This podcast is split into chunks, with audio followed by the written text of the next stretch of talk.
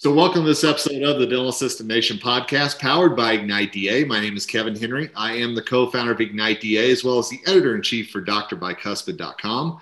And whether you found us through Dr. Bicuspid or one of the many podcast channels we were on, thank you for listening to us. And I also want to thank a dear friend who is joining us. That would be dentistry's insurance expert, Teresa Duncan. Hey, T, what's up? Hey, Kevin. Nice to be on again. Well, thank you for having me on. It's been too long. Or wait, mm-hmm.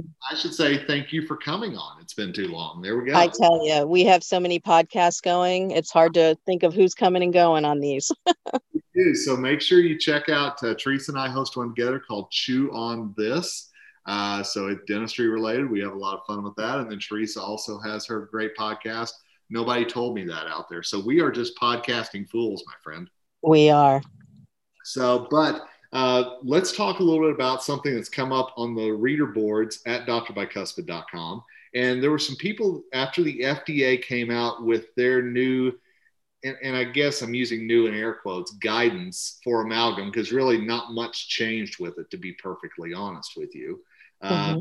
the FDA came out with this. The ADA has now come out. They believe still amalgam's a very, uh, you know, good thing to use. You know, they, they reaffirm their position.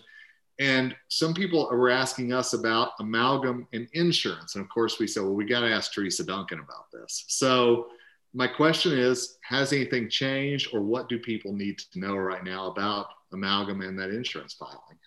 I don't, you know, if you weren't already uh, placing amalgam, I don't think that's going to change anything. If you're placing amalgam right now, I don't think that's going to change anything. It really was an I, I hate to use this term but really it's what it is. It's a nothing burger. So you have uh you have I think they identified, um, as we were talking about in the pregame, they identified Parkinson's and Alzheimer's as connected to amalgam. But from everything I've read, it also has to do with exposure during the removal of amalgam. And the ADA has been pretty strong on that. They've got guidance on how to remove amalgam uh, effectively, and it has to do with your, your water, the wastewater, and all of that, the amalgam separators. They've got a lot of guidance on that. And I'm not even going to pretend to be an expert. So please seek that out on the ADA site yep. uh, if you're interested. But as far as amalgam and composites, I mean, for those who are fairly new, those are the two you know before you go to crowns and onlays and inlays those are the two materials that people are going to use to restore teeth and amalgam is the way it used to be forever and composites you know newer generation every couple years they have next generation it continually improves as technology you know happens the the issue with composites is that insurance does not reimburse for composites as much as they could. So composites are typically more expensive. So insurance companies traditionally apply what's called an alternate benefit, a downgrade, and it goes to the cost of an amalgam filling. The difference between those two, the cost is billable to the patient. However, patients sometimes don't understand why their plans don't cover that. And and this guidance really I think what it did is it shone a new light on on the problem. I noticed you had a couple comments in in the yeah. in there about um, reimbursement for composites, and that's what got got us started on this. Do you have one or two there? I mean, I can kind of recap what I read. Uh, absolutely. If you'll give me just a minute, you know, you can talk amongst yourself for just a minute here. let me uh, let me pull those up, and certainly yeah. let's talk about that let me and let me just go over the um the difference between the two for, again for the newbies or for the non-clinical people uh, this was explained to me i have i had a great dentist that i worked for and i assisted for a long time and he was really good at explaining the differences between materials and why he did it this at certain times. And for composites and uh, amalgams the big difference is the retention of them. So amalgams are large and they require undercuts on the teeth and then the amalgam goes into those crevices and is held there by what we call mechanical retention. So it's really if you think about like tetris you know it, it's and that's bear with me. It's kind of like a Tetris, you know, it, it, just interchanges like a jigsaw puzzle. It relies on undercuts and grooves and all that to keep it there. With composites, they use primer, they use bonding bonding agents, and so there's a chemical retention.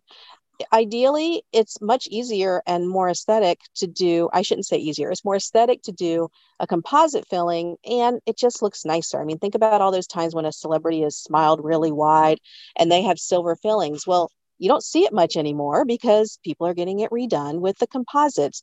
And so i do think that they should be covered at the same um, rate. However it's it's a pretty hard and fast insurance policy to not do it that way well, and that was actually the first question, and this came from Amy. And again, I'm getting these from the drbicuspid.com article that we ran. Uh, I will link to this uh, along with the podcast on Dr. Bicuspid. And if you're listening to us on the Dental Assistant Nation station, then make sure you go to drbicuspid.com and you can search for FDA or amalgam and you'll find it. Uh, but Amy said, is the FDA going to pressure the dental benefit companies to actually pay for composite fillings now instead of the continued issues with an alternate benefit of amalgam fillings? And I think you just covered that, right? Yeah, I don't think that's going to happen. And I apologize. Apparently, I was parked next to Smokey the Bandit because he's, uh, I don't know if you heard all of that. All of that rug gunning the down, roll them up and trucking, baby. I tell you, absolutely. right. So, so no, I don't think to answer her question, I don't think this is going to have any um, impact on the dental benefits uh, side of it, only because they're they're not there's no incentive really. The the incentive that would have to happen or the what would have to happen for them to change this is if there was a mass uprising among employers to say you need to cover this. And then the bad thing is in order to make up the difference on that premiums would go up. So you know there are some plans that do cover it but the, it's usually a more high end plan or a premium type plan.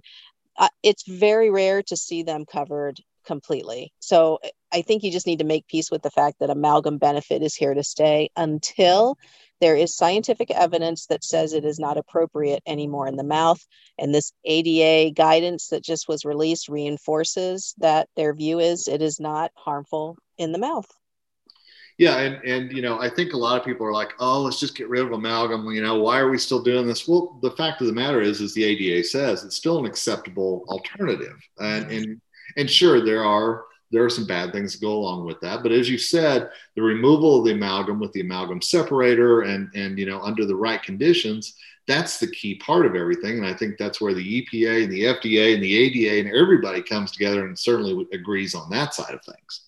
Sure, it's an alphabet soup when you start taking out amalgam, right? There, there's really not an outcry when there's placing it. When I first started, you know, I I was in charge of doing the amalgam capsules, and and for those who are still young, you won't have any idea what I'm talking about. But we would pop that capsule into something called a triturator, which would shake it up, and then we'd take it out and there's this amalgam ball. And you know if you were not with a patient and you were just messing around sometimes you'd play with that amalgam ball because it was fun.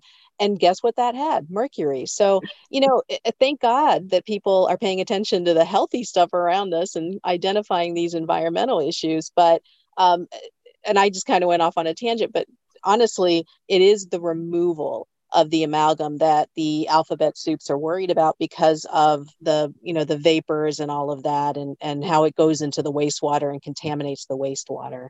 So yeah i i don't really see a big change as far as regular old folks in the dental office.